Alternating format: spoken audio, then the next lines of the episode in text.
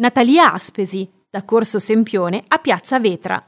Giornalista e scrittrice. È nata, vive e lavora a Milano. Editorialista della Repubblica, segue da anni anche la moda, interpretandola attraverso un occhio molto attento al costume e una scrittura ironica acuminata. Sensibile alle tematiche femministe, saggista, scrittrice di romanzi, nel 1973 ha pubblicato per Rizzoli il suo primo libro, La donna immobile, cui ne sono seguiti altri.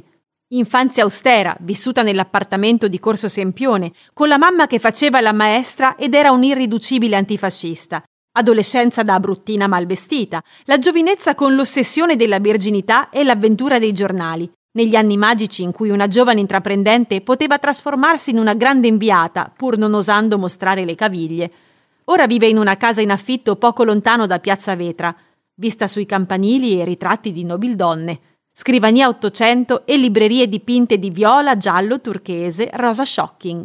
La regina del giornalismo di costume passa qui il suo tempo leggendo tantissimo, ma restando sempre connessa al mondo del web.